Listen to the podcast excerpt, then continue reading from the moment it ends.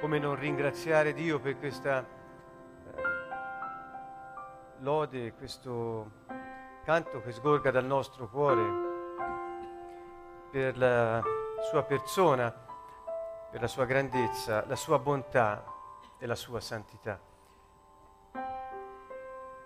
Ricordiamo che ringraziare Dio risponde alla sua bontà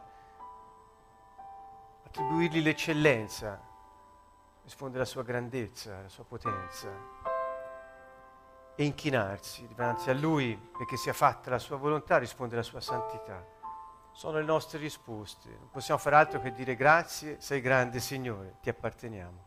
Queste tre semplici affermazioni nostre, se sono accompagnate da uno stato puro del nostro cuore e da comportamenti concreti e adeguati, uh, fanno di noi degli strumenti potenti nelle sue mani per la realizzazione del suo piano su questa terra.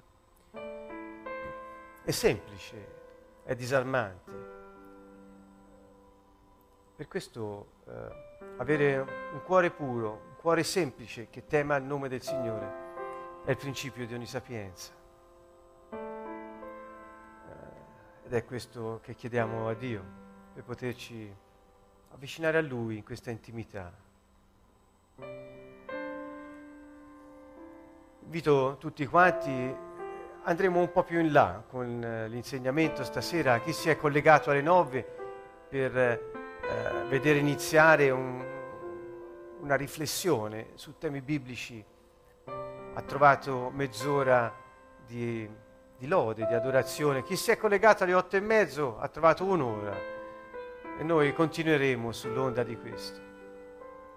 Invito tutti quanti, chi è presente e chi è a casa, chi lo vuole ovviamente, a, a fare queste tre cose. Grazie perché sei buono, sei grande per tutto quello che hai fatto e che farai nella mia vita. Ti appartengo e perciò, Signore, ti dico, sia fatta la tua volontà su di me e attraverso di me. Ti adoro, Signore. Mi prostro ai tuoi piedi, Signore. Sottometto la mia volontà, la mia vita alla tua grazia, poiché la tua grazia vale più della vita. La mia bocca canterà la tua lode. A invitarvi a continuare a pregare così. Ringraziarlo, attribuirgli l'eccellenza, la grandezza, la potenza su tutto.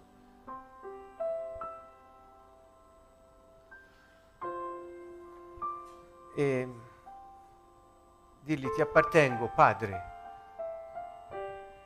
sono tuo. Di soltanto una parola ed io sarò guarito. Di una parola, ma io sarò guarito. Diglielo, di solo una parola. Ascolta, ascolta lo Spirito.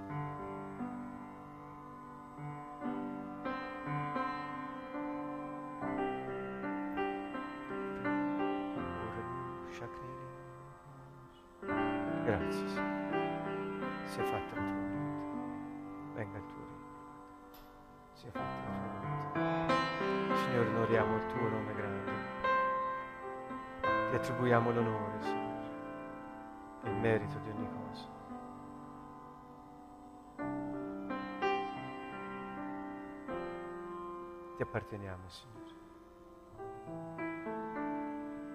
Siamo tuoi.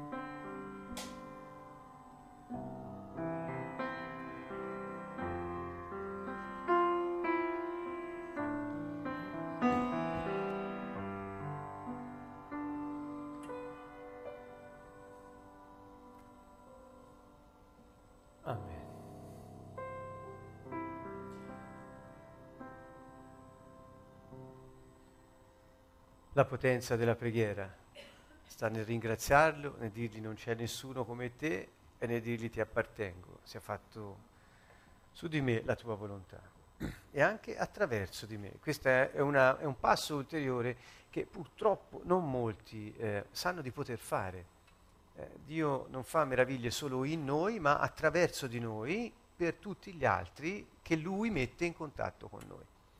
Ecco, questa è una verità così fondamentale eh, che se la scordiamo o non la coltiviamo eh, possiamo rischiare di restare frustrati rispetto allo scopo che Dio ha previsto per noi. Per cui l'invito non è per dire obbedisci a qualcosa, l'invito è sii felice nella tua vita per fare quello per cui sei venuto su questa terra. A noi la scelta. Uh, stiamo parlando dell'adorazione, dopo aver a lungo trattato della lode, adorazione che abbiamo introdotto nella precedente sessione e stasera andiamo avanti sulla seconda parte di, questa, uh, di questo sottotema, il Padre cerca adoratori. Non è um, um, eh, facile pensare che Dio cerchi adoratori, perché eh, qualcuno può erroneamente ritenere che Dio ha bisogno di qualcuno che si prostri davanti a Lui. In realtà Lui non ha bisogno di questo, siamo noi che eh, quando, eh, come abbiamo detto per la lode, lodiamo Dio o per l'adorazione adoriamo Dio, il confine tra le due, eh, tra lode e adorazione è molto eh, sottile. e, ehm, quando noi lodiamo o adoriamo Dio, ci stiamo mettendo nella giusta posizione rispetto alla sua bontà, la sua grandezza e la sua santità.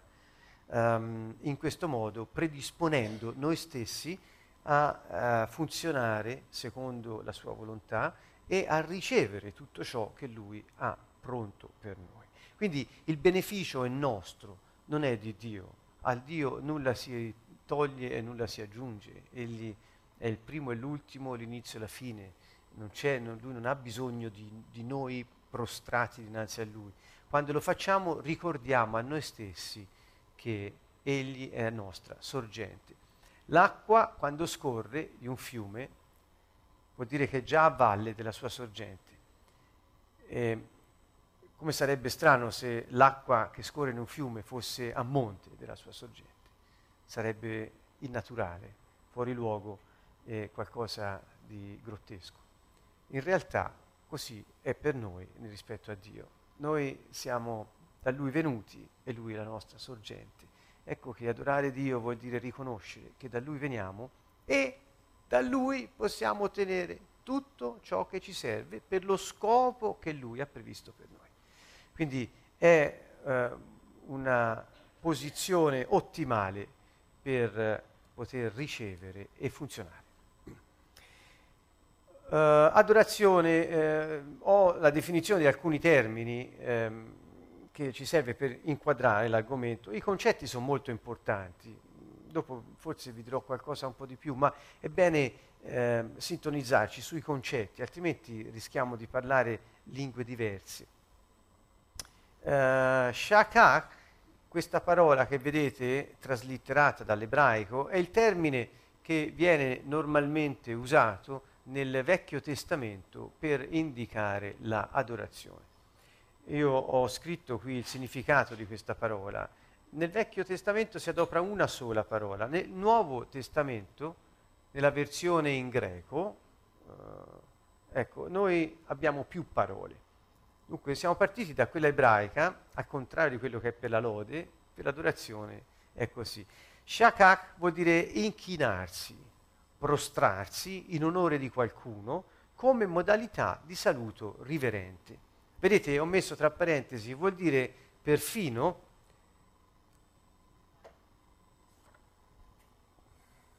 perfino, scusate un, un, un, impedimento tecnico sulle slide, come mai non ci sono? Ecco, semmai se il nostro tecnico Giulio può può venire, io intanto vado avanti, ecco, eh, può voler, vuol dire anche cadere in ginocchio e toccare testa con la fronte, come modalità di saluto riverente, di eh, dare omaggio e onore a colui che è più grande di noi. Prego. No, no, questo...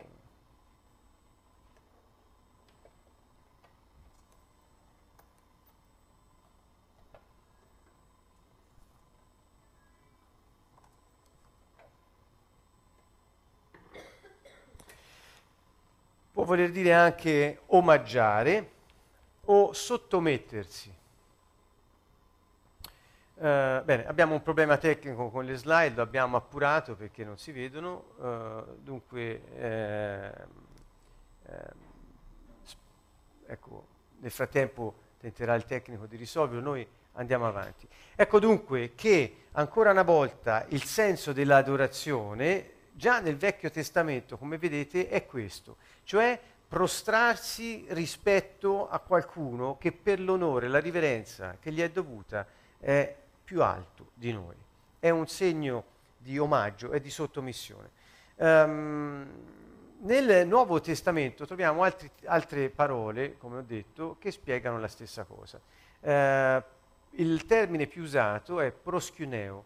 Proschuneo uh, è una parola che, come shakak, vuol dire prostrarsi, anche baciare verso, mandare un bacio verso qualcuno, piegarsi verso qualcuno e mandare un bacio così. Ecco, tipo ho fatto un po' il movimento per poter eh, significare quello che sto dicendo. Vuol dire anche prostrarsi faccia a terra davanti a un sovrano e rivolgergli un bacio. Da questo, da quest'idea del prostrarsi rivolgere come un bacio, fare così, mandare un bacio, viene la parola anche adorare, dalla, paro- dalla parola, parola latina, da parole latine. Dunque il senso è un po' questo, cadere a terra, per esempio, sempre proschineo, con riverenza e rispetto e con timore davanti a qualcuno. Cadere supplichevolmente, prostrarsi supplicando, vuol dire anche questo, il greco è ricco di sfumature, oppure ossequiare, omaggiare, attribuire il merito di tutto. Dunque, quando si dice adorare, pertanto, non si intende cantare o suonare canzoni, non si intende, e nessuno si offenda, né chi eh, fino ad oggi ha, ha, pensato che adorare voleva dire questo, è un, un concetto diverso, non c'è niente di strano, basta, come ho detto, mettersi in sintonia. E noi ci sintonizziamo su Radio Bibbia, ecco, per usare un termine un po' radiofonico, di sintonizzazione, cioè qual è il termine di paragone? È quello che c'è scritto nella Bibbia. Nella Bibbia c'è scritto che adorare vuol dire riconoscere di essere eh, sottomessi alla nostra sorgente, per cui um, eh, non vuol dire suonare, cantare, il che suonare e cantare, come abbiamo fatto ora in questa ora di preghiera, ci aiuta ad entrare in quella particolare eh, posizione del cuore. La musica è molto importante, ma non è l'adorazione. E così nessuno pensi che sto eh, eh, dicendo qualcosa contro qualcuno, ma nemmeno adorare vuol dire accendere candele, per esempio, o incensare qualcosa o qualcuno. Cioè sono atti, atteggiamenti che eh, non, eh, non, non rispecchiano il senso delle parole che Dio ci ha lasciato. Lo dico soltanto per inquadrare esattamente il senso dell'adorazione. Uh, che dobbiamo fare per le slide? Sto, eh? Eh, prova a riavviare il computer. Ok, va bene.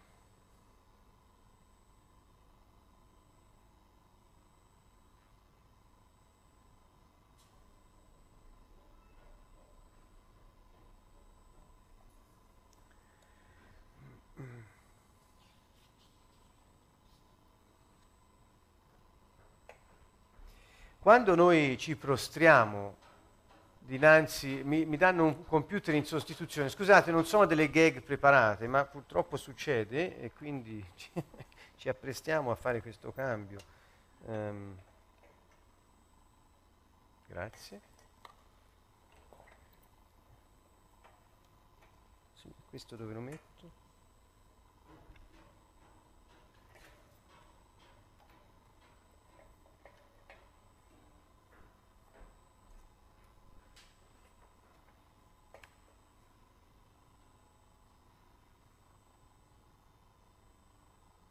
Quindi dipende dalla connessione. Va bene, andiamo avanti. Ok. Um,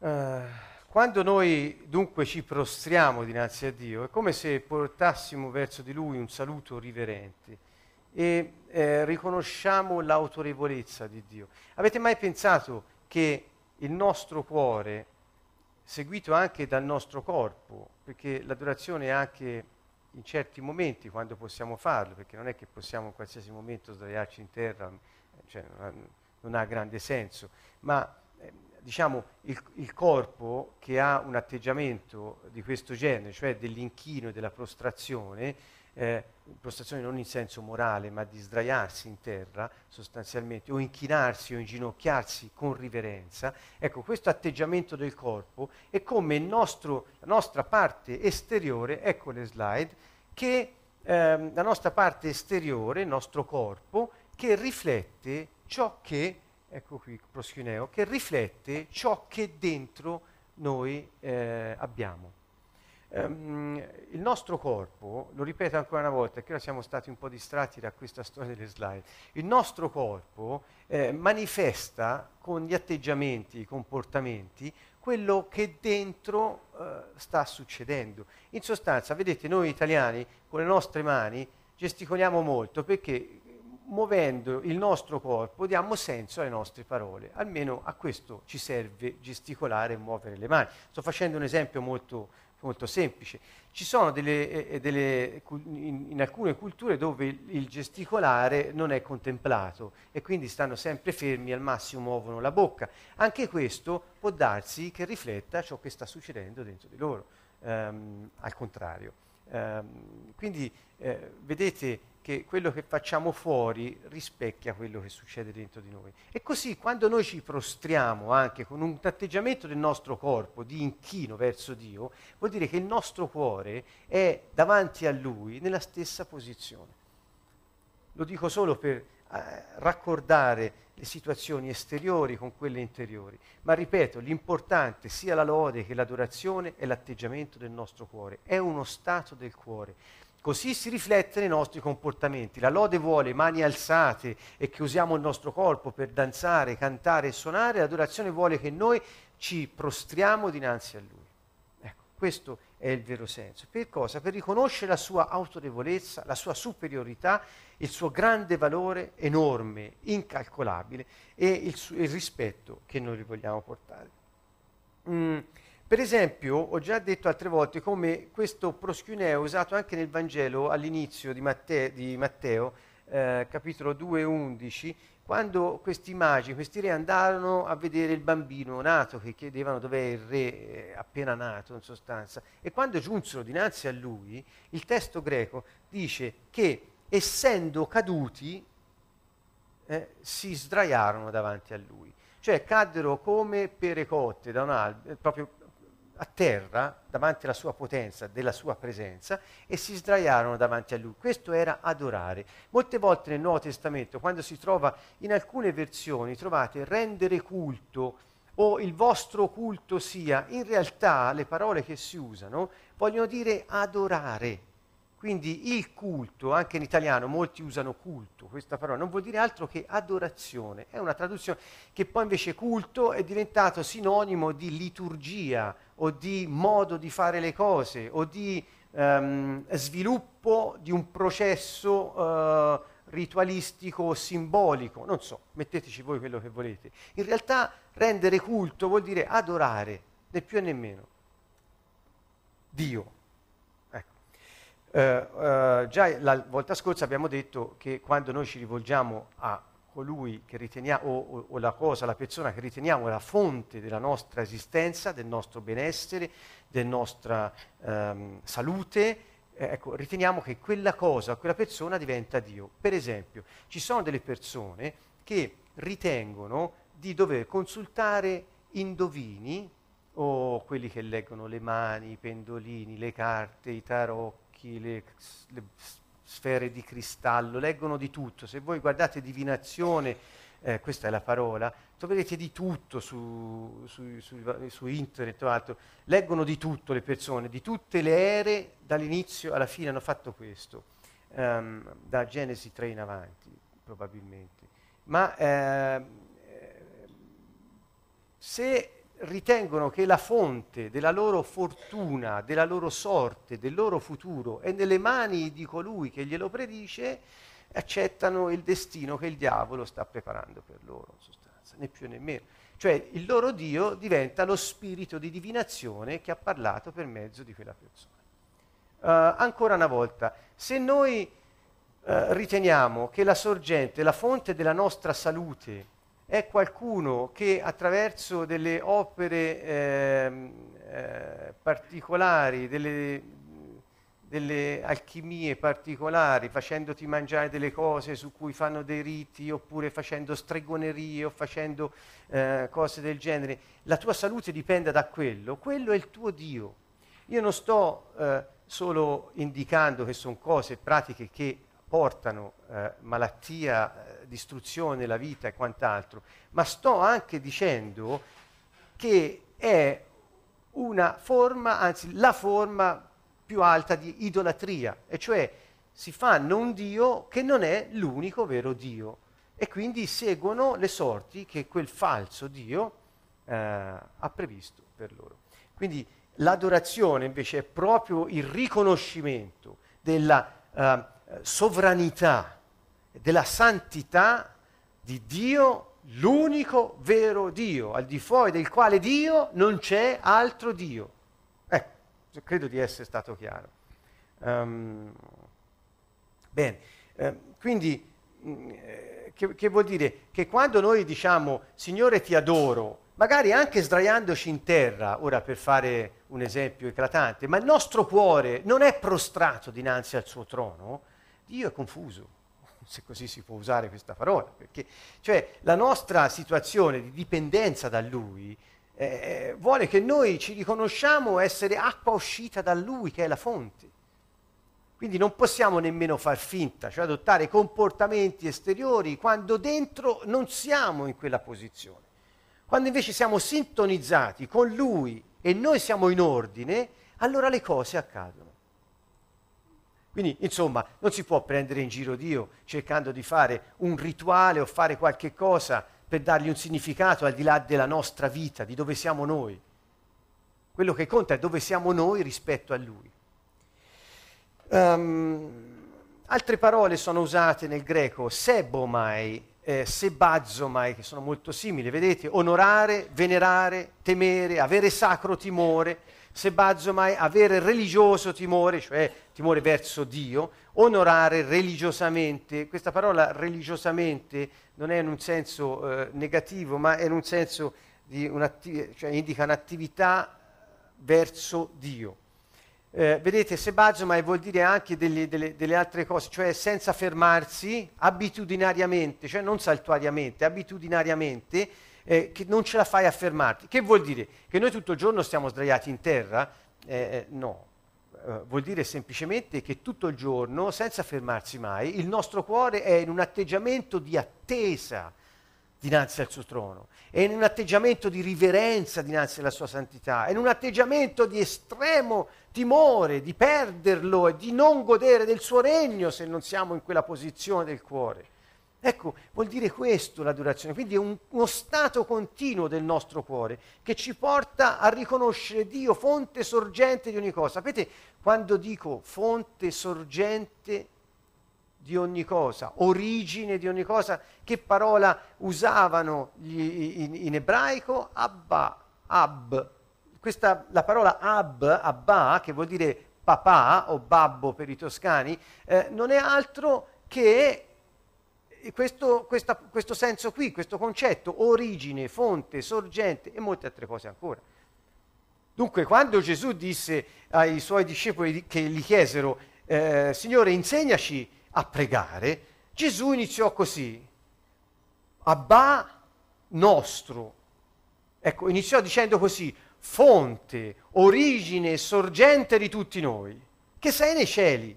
E cioè Gesù subito in queste prime parole disse chiaramente non possiamo risolvere i problemi della terra se non ricorriamo alla potenza del cielo, cioè i problemi di questa dimensione non possono essere risolti da questa dimensione. Il sistema bancario non risolverà mai i problemi dei tuoi conti. So se mi spiego. Il mondo non risolve i problemi del mondo, perché un regno diviso in se stesso cade. Per risolvere i problemi che abbiamo in questo mondo, siccome non siamo di questo mondo, noi possiamo ricorrere solo al potere di un altro mondo, che viene da un'altra dimensione, dal cielo, si chiama cielo, ma vuol dire dimensione eterna, cioè non c'è tempo, non c'è spazio, no, è, è la dimensione dello spirito, la dimensione del cielo. Quando dice cielo, la Bibbia indica questo.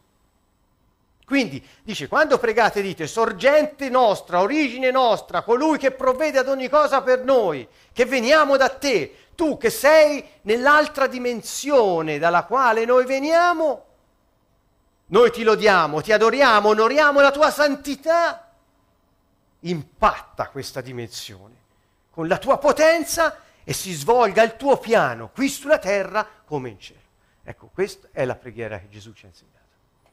E noi non stiamo in queste sessioni facendo altro che, che eh, eh, educarci a capire, pensate che sforzo, uno sforzo tremendo.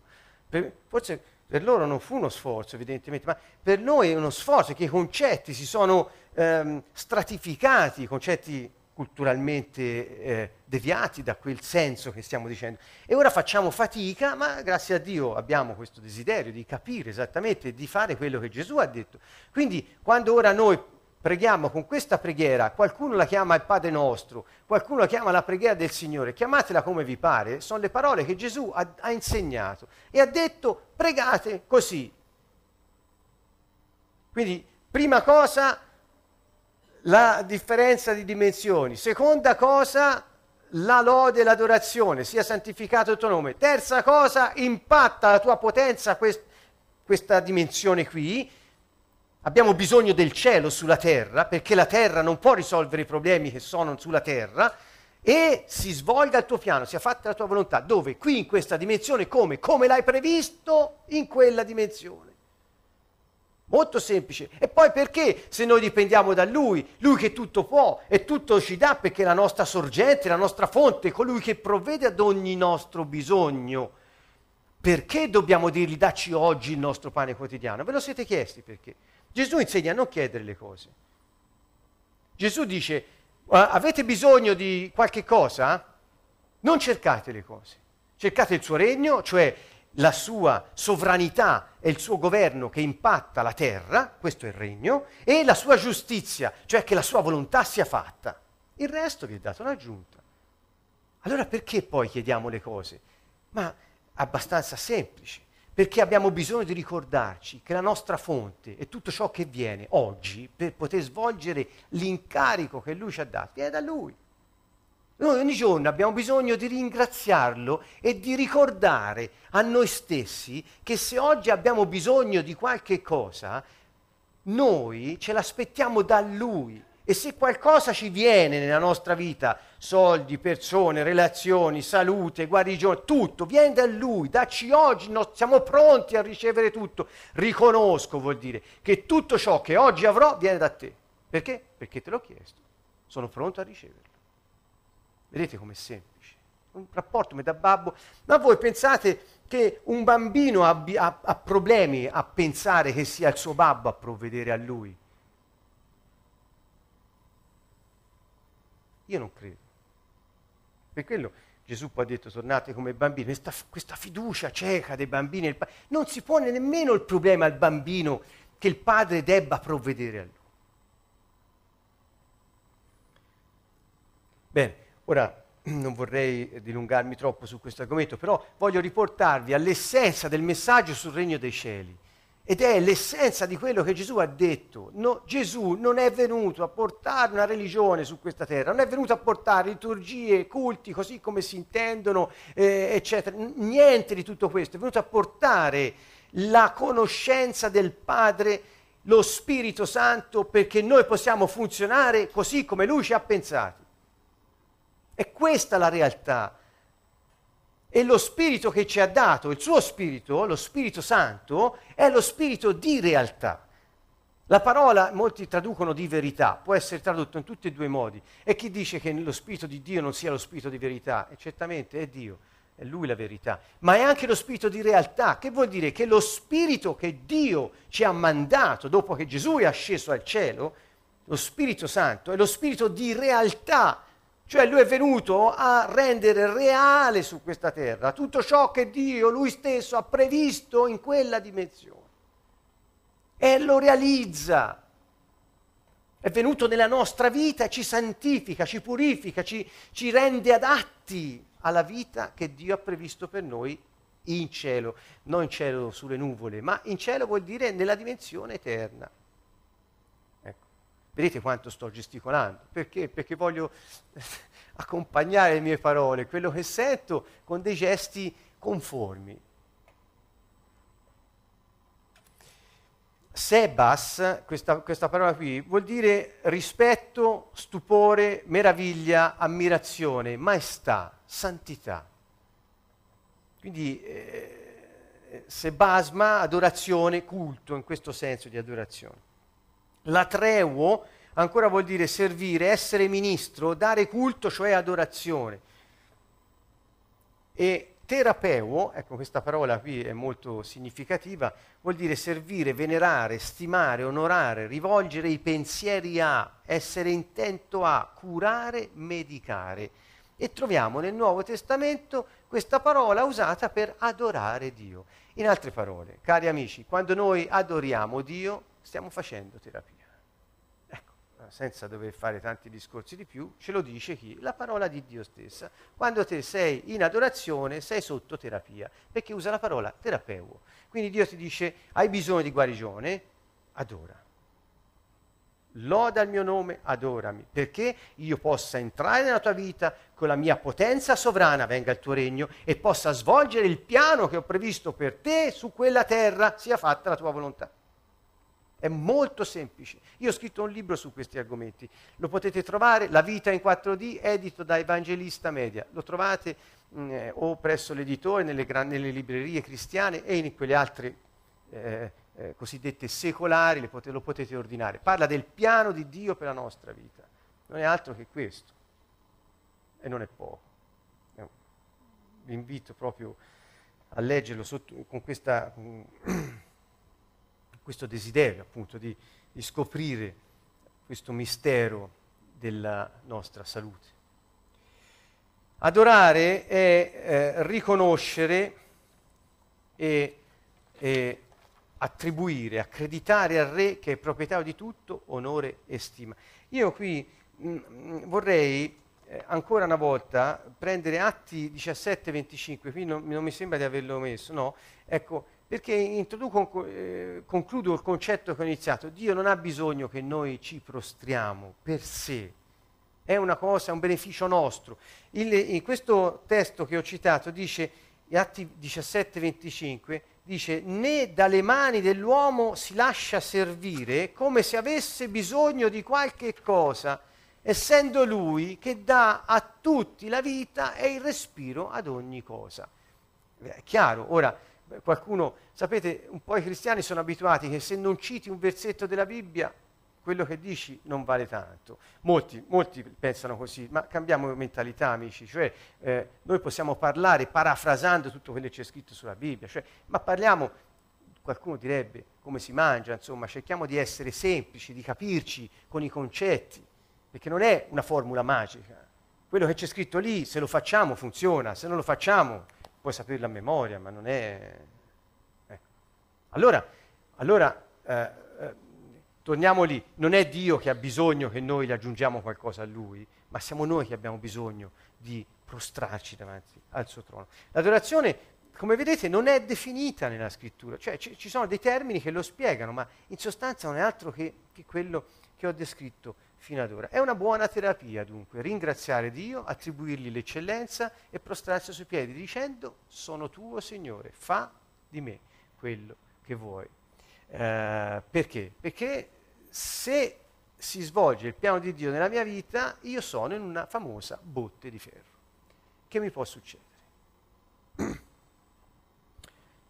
Pensateci un po', se siamo, allora, se uno nel cuore ha questa fiducia, non so se voi l'avete, Io ce l'ho, se no non, sarei più a par- non oserei parlarvene. Io ce l'ho questa fiducia e non viene da me, ma è un dono di Dio. Quindi grazie Signore. Beh, io ho questa fiducia che Dio ha un piano per me, Dio lo svolge e qualsiasi cosa Lui abbia previsto per me è la migliore che ci possa essere. Ecco, que- se hai questa fiducia, la mia domanda che ti faccio è questa, cosa ti può succedere?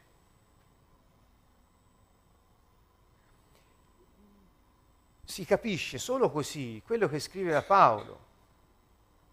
Cosa può separarmi dall'amore di Dio? La morte, le persecuzioni, le tribolazioni. Che, che mi fanno? Che mi succede? Niente.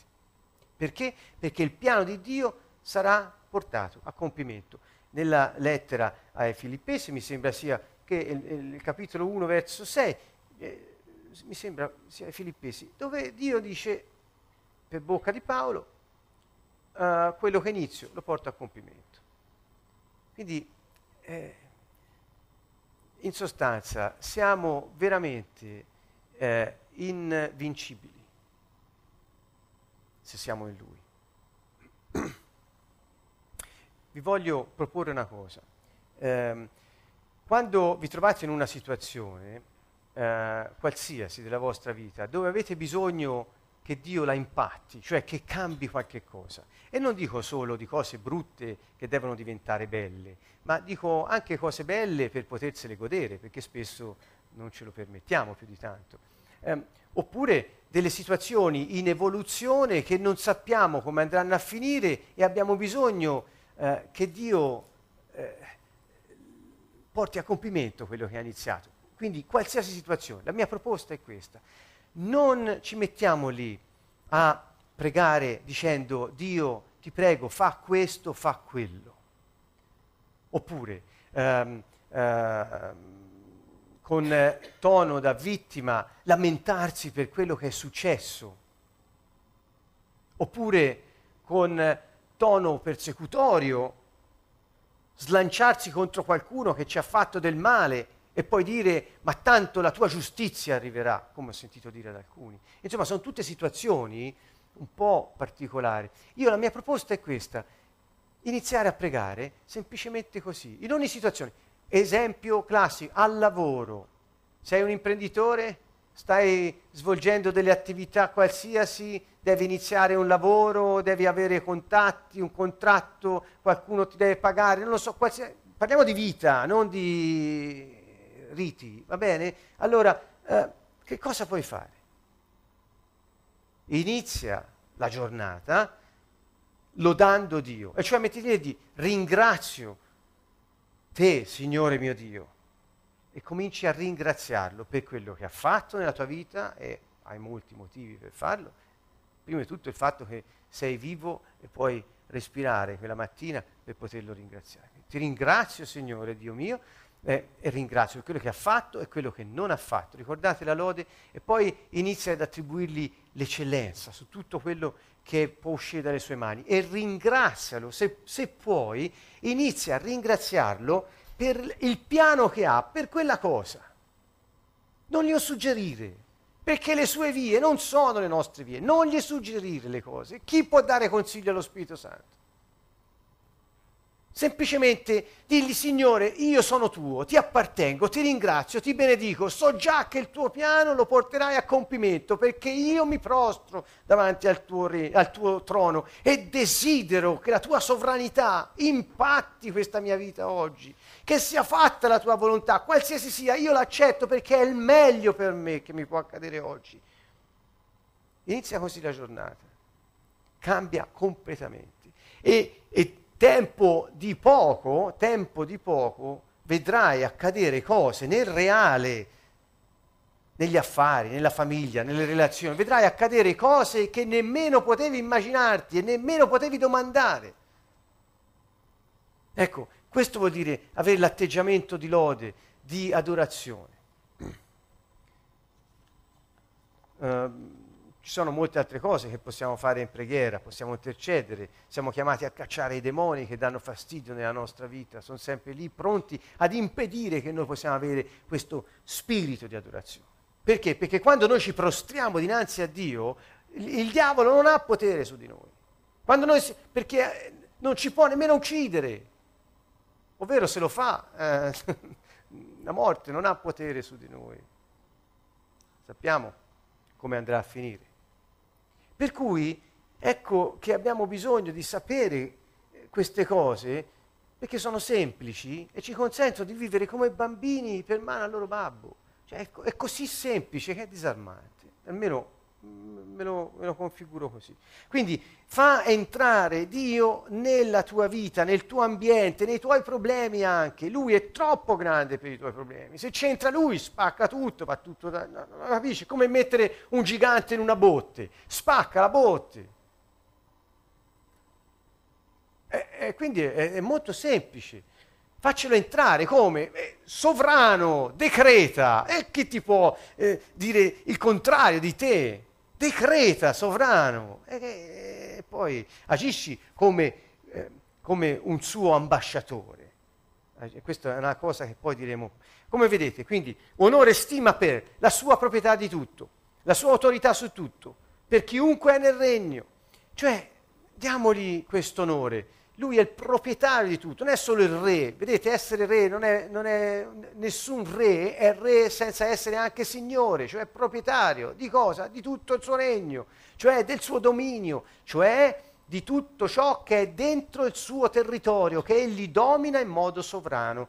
Per esempio, qual è il territorio di Dio? Guardate, eh, in relazione alla terra. Guardate il Salmo 24. Al Signore appartiene che cosa? La terra e tutto quel che è in essa, il mondo e i suoi abitanti. Vedete, non c'è niente che non gli appartenga di quello che noi viviamo e vediamo. È tutto suo, grazie a Dio. E non gli spetta per un titolo derivato, cioè non è che lui l'ha comprata da qualcuno, no, sta roba. No? Dio gli spetta per diritto, pensate un po', di creazione. È, è un istituto giuridico che non esiste per nessun'altra persona al mondo, perché nessuno può creare. Qualsiasi invenzione, qualsiasi cosa nuova che l'uomo tiri fuori dal suo, eh, dalla, dalla, sua creatività, eh, è, usa sempre cose che già esistono. La, crea- la, la creazione spetta a Dio. E quindi per diritto di creazione tutto ciò che esiste, delle cose visibili e invisibili, appartiene a Lui. Come possiamo dirci noi proprietari di qualcosa? L'adorazione inizia qui. Quando qualcuno ritiene che la camicia che porta sia sua, è già in un atteggiamento di sfida verso il re. È già in un atteggiamento di sfida. Qualcuno non lo sa. Eh, il problema è quando lo sa, perché poi è consapevole. È il nostro compito, quello di portare consapevolezza nelle persone. È il nostro compito. Il resto poi lo sceglie la persona. Dunque, ehm, vabbè, Salmo 24 poi lo conosciamo, potete continuare a leggerlo. Ancora, eh, ehm, la sottomissione al re è protezione. Perché? Vorrei eh, parlarvi proprio, perché siccome eh, shakak, che è sottomettersi in ebraico, proschuneo in, in, in, greco, cioè questi termini in italiano sottomissione al re, è una parola che qualcuno prende in modo negativo. Già nella sessione precedente ho spiegato che sottomissione non vuol dire stare sotto un despota, stare sotto qualcuno che annulla la tua persona. Sottomissione a Dio è un sinonimo di protezione è un sinonimo di benessere, di prosperità, di sicurezza. L'uomo cerca sicurezza da quando è concepito a quando muore. Non c'è altra cosa più cara all'uomo della sicurezza. E questa la trovi solo se ti sottometti alla tua sorgente, cioè se riconosci di venire da lui e a lui ti affidi perché la tua vita si svolga secondo il suo piano. Torno qui. Quindi, perché è protezione per noi? Guardate questi semplici concetti, sono semplici Ve li voglio passare uno ad uno. Allora, la reputazione di un re è determinata dallo standard di vita dei suoi cittadini. Soltanto questa affermazione, che per noi eh, può essere strana perché non siamo abituati a, ai regni, noi viviamo in una eh, società democratica che eh, è il meglio che l'uomo abbia fino ad oggi potuto ehm, eh, eh, così ehm, creare, inventare, trovare, mettere a punto, è il meglio, il meglio ma eh, non è fondata sui principi del regno di Dio. Quindi c'è qualche problema. Del resto, se l'uomo in tanti anni che ha la libertà su questa terra di decidere che cosa volere per la sua vita, se avesse trovato una soluzione non saremmo qui a parlare così. L'uomo da sé non trova soluzioni. Eh, queste, le forme di governo, cioè, sono cose che vengono dall'uomo.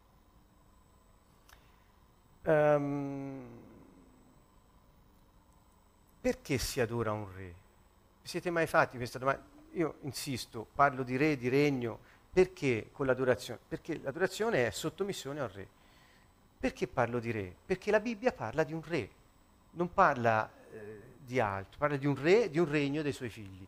Punto è molto semplice, se noi non entriamo nel concetto del regno dei cieli, nei concetti del regno, non possiamo capire quello che ha detto Gesù o che ha detto Dio dall'inizio alla fine. Non lo capiamo. E allora adattiamo i concetti che ci vengono dati e che leggiamo, a volte mal tradotti, a quelle che sono le nostre eh, idee, i nostri pregiudizi, le nostre convinzioni e lì poi ci facciamo una religione. E questo è il problema. Allora, perché si adora un re? Semplice, perché il re è proprietario di tutto. In una democrazia, come nostra, la nostra situazione in questo momento, non possiamo nemmeno pensare di adorare il Presidente della Repubblica o il Presidente del Consiglio dei Ministri. In Italia avrebbe poco senso perché i poteri sono molto spezzettati, eh, ma in altre repubbliche, eh, pensate all'America, non so, insomma, non ha, nemmeno lì ha senso adorare il Presidente degli Stati Uniti. Perché? Perché non è proprietario di niente.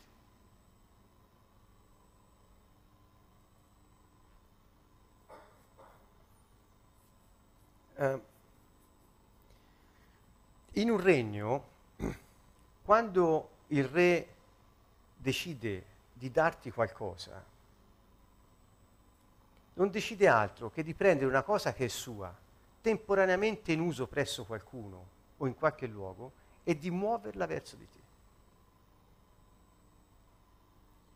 Questo si chiama favore in un regno. In una democrazia come la nostra, se chi ha il potere politico decidesse di prendere una cosa che è di qualcuno o in un certo luogo e la dà a te, si chiama corruzione. Chiaro? Quindi in un regno questo è un favore nella nostra società è vietato, è illegale. Perché? Perché chi è al potere non è proprietario di niente e deve rendere conto a chi l'ha votato. Tale il potere di chi lo vota che ha il potere di anche toglierlo da dove è stato messo. Un re non è votato da nessuno, è re per nascita ed è proprietario di tutto per nascita. Nessuno può votare perché venga eh, spodestato, destituito. Non, non, è possibile. In un regno non è possibile.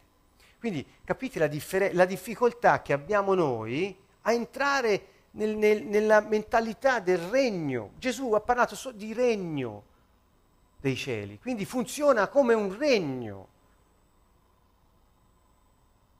E, e, e per questo è bene capire. L'adorazione è l'atto eh, fondamentale e tipico del cittadino di un regno verso il sovrano. Quando io mi prostro dinanzi al sovrano gli dico, sovrano ti appartengo, non ho niente di mio, tutto quello che ho ti appartiene, me l'hai dato in uso, perché io lo amministri bene per rendere gloria al tuo santo nome. Questo è. Quindi quando ci si prostra dinanzi al re, si dice io non ho proprietà privata, io non sono indipendente. Questo vuol dire adorare, vuol dire io ti appartengo e non possiedo niente di mio che non sia tuo. Io non sono indipendente da te, ma dipendo dalla tua volontà. Sentite che differenza rispetto al nostro sistema. Vi ci vedete di fronte a un'autorità politica che ha potere nella nostra nazione di fare una, una cosa del genere? Poi è impensabile.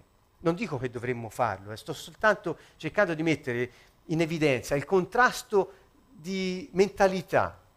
e quanto noi dobbiamo faticare per poter entrare nella mentalità della Bibbia. Lo so che mol- molti ambienti cristiani non, non, parlano di questo, ma soltanto di culti, in senso di rito, di, di, di liturgie, di, di vabbè, va bene, ma il punto è un altro. Cosa è venuto a dirci Gesù? Lasci- che messaggio ci ha dato? Che insegnamento ci ha dato? Ecco, noi cerchiamo di entrare in questa dimensione. Il re dunque possiede il paese, tutto quello che contiene, possiede la gente, possiede gli animali, possiede gli alberi, possiede le acque, le piante, l'oro, l'argento, il petrolio, un re possiede tutto quello che c'è dentro il territorio che è chiamato il suo dominio. E, è per questo che Gesù, quando gli fu chiesto, dunque tu sei re, disse, dici bene, io lo sono. Vi ricordate il, il colloquio con Pilato? Pilato, che rappresentava il re di Roma, eh, eh, fece questa domanda, ma allora è vero che sei re o dicono una balla? E Gesù disse, ma sì, è vero, lo dici. Anzi, dirò di più, per questo sono venuto e sono nato per dare testimonianza alla verità, cioè che io sono re. Ecco qui la grandezza della sua affermazione. Lui stava dicendo io ti possiedo Pilato, cioè io sono il, il tuo proprietario Pilato. Come puoi dirmi che hai il potere di vita e di morte su di me? Disse Gesù, basterebbe che io schioccassi le dita, arriverebbe qui il mio esercito, saresti spazzato via in un istante. Ma è bene che succeda quel che deve succedere. Dici bene, io sono re.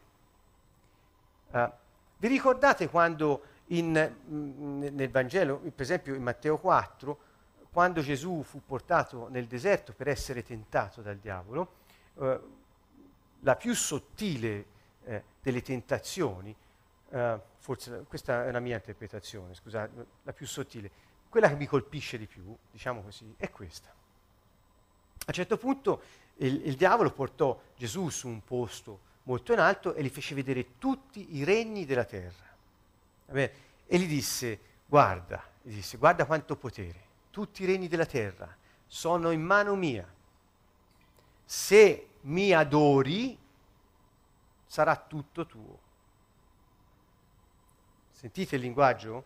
Che linguaggio stava parlando? Stava parlando un linguaggio del regno, come se fosse re, ma Satana non è re, perché non è proprietario di niente, in quanto non è creatore. Il potere nelle sue mani gli era stato dato, gli era stato dato però da chi? Dall'uomo ribelle, che non aveva la proprietà sui regni che il diavolo stava mostrando, ma aveva l'amministrazione del potere su quei regni per delega di Dio. E Satana stava cercando di ingannare Gesù, di metterlo davanti alla possibilità di avere potere come uomo solo se lo avesse adorato, come prostrandosi. Gli dice in effetti prostrati dinanzi a me e tutto sarà tuo. E qual è la risposta di Gesù? La risposta di Gesù fu questa, solo a Dio l'adorazione. Ricordate, si adora soltanto Dio. Questa parola tremenda, fatevela per un attimo risuonare nella testa e nel cuore se potete. Si adora soltanto Dio. Si adora soltanto Dio. Tutte le volte che avete messo fiducia in uomini, denari, spiriti di ogni genere per avere la soluzione dei vostri problemi, vi siete inchinati dinanzi a Satana. Questa è, non sto, vi siete, ci siamo, non so, sto semplicemente dicendo che l'adorazione, la sottomissione al potere di qualcuno, di qualcosa, è idolatria. E Gesù lo disse no, solo a Dio l'adorazione. E lì disse va via da me, Satana. E sparì. Lì, in quel punto. Quindi è, è chiara la forza di questa affermazione. Io sono re, solo Dio è re. C'è un solo unico Dio e quello sono io, non c'è altro Dio al di fuori di me. Voi siete miei, mi appartenete. Io sono vostro padre venuto a farci... Cioè, è un linguaggio diverso. È per questo che Gesù rifiutò di essere fatto presidente, in sostanza, quando volevano farlo re o altro. No? alla maniera umana, lui disse no, no, grazie. Gesù, no. ecco, noi abbiamo una canzone anche che ora Fabrizio non ci suonerà, immagino, ma dice Gesù non è un presidente, egli è il re dei re. Ecco, l'abbiamo fatta apposta per rendere chiaro questo concetto. Um, ho sei minuti, eh, credo di aver fatto eh, molto meno di quello che pensavo come sviluppo, ma insomma abbiamo, abbiamo, avremo tempo. Uh, quindi, eh, come, come, vediamo, eh, i re hanno potere su tutto. Allora, se Dio ha potere su tutto, perché tutto gli appartiene, e ha un piano per me, come posso io dubitare? Se ho fiducia in Lui, che Lui non mi, uh, uh, non mi darà quello che mi serve. Non è che deve andare a, a, a procurarselo in qualche modo per me. Ecco, vorrei trasmettervi questa sicurezza, questa fiducia nel suo piano, che è fondato sul fatto che Lui è, è il Dio creatore che è proprietario di ogni cosa, anche di me. Allora, questo è il concetto che sto cercando di, eh, di, di, di passarvi. Mm, non dobbiamo nemmeno preoccuparci delle cose da avere. Perché il Re è Signore, cerco di passarvi questo concetto. Gesù disse, non cercate le cose, ma cercate il regno e la giustizia di Dio, il resto vi sarà dato, eh, ci cadrete dentro, vuol dire, mentre camminate ci cascate dentro le cose che vi servono. Le, quelli se, che non hanno fede cercano le cose. Quindi insomma è stato chiaro il suo, il suo parlare. Um, e, e, quindi la chiave per ricevere nel regno è stare sotto la proprietà di Dio, riconoscersi di sua proprietà. Ecco l'adorazione, proprio qui, è un senso, eh, ehm, è un atteggiamento eh, che in un regno può essere definito politico. Mentre le persone gli danno un, un eh, significato religioso, nel regno dei cieli ha un significato politico, cioè io sono cittadino di questo regno, mi comporto come si comporta un cittadino in un regno. È molto facile, molto semplice, non c'è bisogno di studiare, non c'è bisogno di fare niente se non di riconoscersi di sua proprietà. E ancora, um, eh, perché dunque la reputazione di un re determinata dallo standard di vita dei suoi cittadini? Perché in un regno la gloria di un re dipende dallo splendore del suo regno. Se un re dice io sono splendido, ma il regno è in rovina, i cittadini sono poveri, abitano in paludi, mangiati dalla malaria, senza un tozzo di pane, mendicanti da tutte le parti, e uno va a visitare quel regno, che pensa? Questo re è in disgrazia. Vi torna? Pensateci un attimo. La gloria del re dipende dallo standard di vita dei suoi cittadini. Qui so che c'è un clash molto forte con alcune idee, non tutti, ma alcuni hanno un'idea cristiana indotta dalla religione, della povertà che è un bene. Eh, ecco, Dio la definisce una maledizione, insomma, non, non, non ci sostituiamo a Lui. Lui ha detto che non ci mancherà nulla. Lui è il mio pastore, non mi mancherà nulla. Cantiamo continuamente. E poi qualcuno inneggia la povertà come un bene. Allora, quando la povertà a volte è permessa da Dio nella nostra vita, che manchiamo di qualcosa, ma a volte è un test, a volte è una prova di fede, certamente ci sta tutto, a volte abbiamo bisogno di abbassare la testa, va bene, ci sta tutto, ma quando questo diventa lo standard di vita, eh, non va bene, quella è una maledizione. Allora dobbiamo pregare, scioglierci da quella maledizione e cacciare gli spiriti di povertà, sottomettendosi al re. Perché se leggete Deuteronomio 28 troverete in ogni parte eh, quali sono le benedizioni e le maledizioni, questo capitolo molto eh, eh, importante del Deuteronomio. Andate a vederlo e Dio dice se ascolterete la mia parola e la metterete in pratica, quindi c'è un ascoltare e un fare, eh, queste benedizioni vi raggiungeranno. Se non ascolterete la mia parola e non la metterete in pratica, queste maledizioni vi raggiungeranno. In altre parole vuol dire, se non mi riconoscete re e non vi sottomettete al mio piano, ma cercate un Dio da qualche altra parte, decidete da voi di fare una vita grama, povera. Ecco, questo è il messaggio che Dio sta dando. Quindi eh, l'importante è tanto essere consapevoli che il, il, nostro stile di vita rifletta la gloria del nostro Re. E la, la gloria del nostro Re non è riflessa dalla ricchezza materiale che noi abbiamo, ma dal fatto che non ci manca niente per svolgere l'incarico che Egli ci ha dato. Io questo lo insisto, lo ridico sempre, eh, ecco, non, non vorrei che ci fossero fraintendimenti su questo. Devo chiudere. In un regno il re non si può permettere un cittadino povero, povero di idee, povero di relazioni, povero di amore, povero di affetti, povero di vestiti, povero di pane. Un, re non se lo può permettere perché si riflette sulla sua reputazione. Eh, infatti un re odia la povertà. Per questo Gesù non predicò mai la povertà. In un regno non ha senso. Va bene, mi sa che eh, è tempo che io chiuda.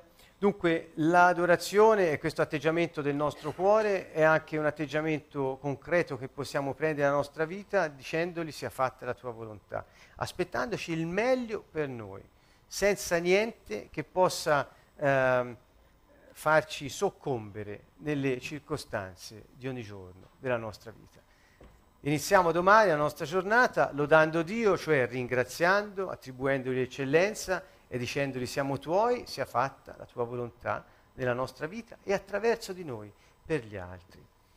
Se avete mai eh, avuto un altro Dio al di fuori dell'unico vero Dio e lo state riconoscendo, Dio ha provveduto anche a questo, eh, basta riconoscere il problema, chiedere perdono e sottomettersi a Lui. Sì, volevo fare un, un inciso su una cosa. Gesù non ha, non ha predicato la povertà e qualcuno potrebbe dire ha detto beati poveri. Giusto? Anche poveri. Una volta in spirito e una volta ha detto poveri. È semplice. Il Vangelo buona, vuol dire buona notizia del regno. Beati i poveri, perché ora sono arrivato io, è finita la povertà.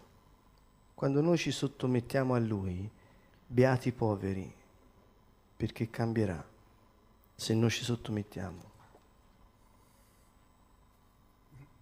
Grande verità che il Signore ci ha lasciato.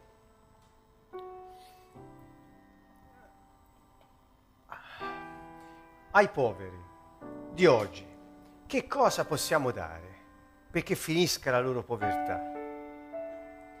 Eh, noi abbiamo come Fondazione Canto Nuovo, come Canto Nuovo Onlus, abbiamo sostenuto progetti umanitari, costruito scuole in Kenya, sostenuto bambini in Kenya, Uganda, Senegal e, e altro. L'abbiamo fatto, è naturale. Ma dopo tutto questo, cos'è che possiamo dare ai poveri perché non siano più poveri.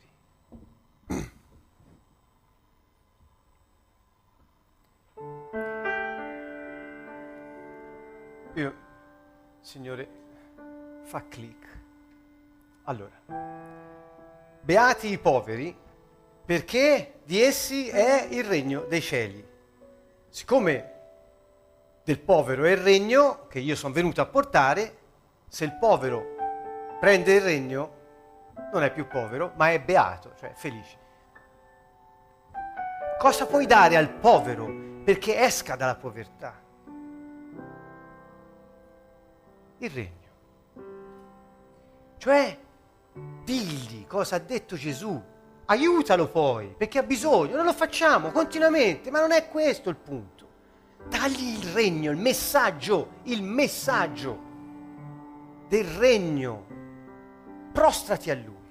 Riconosci la sua grandezza e la gratitudine nel tuo cuore. Trovala. Fidati di Lui.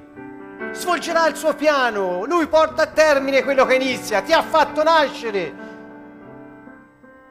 Ecco, il regno. Questo Gesù disse, sono venuto a portare questo messaggio. Andava in giro portando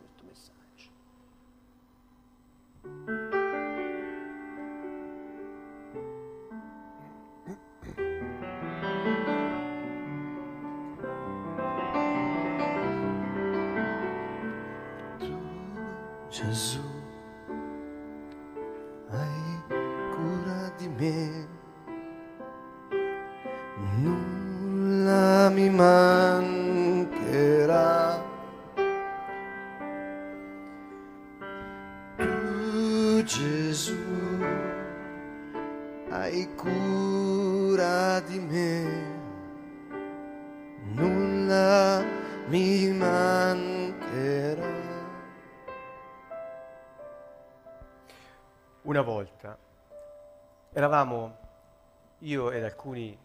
anche qui presenti.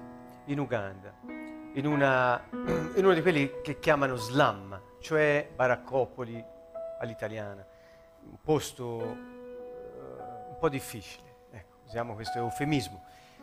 E, e siccome non hanno bagni, fanno ogni tanto delle buche in terra e eh, i loro bisogni li fanno in queste buche, fosse comuni che trovi un po' da tutte le parti, non sono mai svuotate, non, non c'è nessuno che se ne... Cioè, forse chi non c'è mai stato non si rende conto de, della prostrazione, della situazione che c'è in quei, in quei posti. Allora, e, e noi parlavamo con alcuni, siamo stati ospitati in casa di alcuni, una lamiera. Eh, siamo stati ospitati con tutti gli onori. Ricordo ci dettero un ananas, buonissimo, proprio, eh, insomma. E allora parlando con alcuni di loro, vedendo questo degrado del, del territorio proprio a cui loro contribuivano, dissi ma, ma perché non, un, un'idea, non, non pensi che poi insieme a altri due o tre iniziare a raccattare la spazzatura, farti dare poco niente dai vicini e poi iniziare dal poco e poi mettere fiducia in questo re potente che svolgerà il suo piano. E lui mi disse, ma di cosa parli? Cioè, era impossibile per queste persone vedere al di là del loro naso, non vedevano. Loro erano nati lì, erano destinati a stare in quel modo e se fossero usciti da quella situazione, che avrebbero fatto poi? Niente la paura di dire lì c'era bisogno non di dargli 100 euro in mano, sì, gli servivano per mangiare tre giorni, l'abbiamo fatto. Gesù lo disse, i poveri li avrete sempre con voi, ci sanno sempre, purtroppo.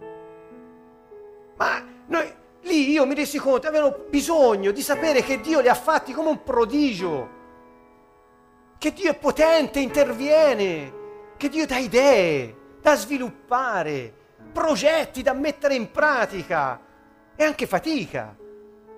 Ma lo fa, è un parto, ma nasce il bambino. Questo hanno bisogno di sapere, di, che hanno uno scopo nella vita, che Dio è con loro, è in loro e svolge il suo piano. Hanno bisogno del regno di Dio, non hanno bisogno di 100 euro. Per tre giorni va bene, ma poi un altro europeo che arriva con 200 euro e pregano perché venga un terzo europeo con 300 euro e diventano dipendenti. La passività, la simbiosi maledetta. Il regno libera, libera il potenziale della gente. Sottomettiti a Dio. Questa è la verità. Name of the Lord and be saved.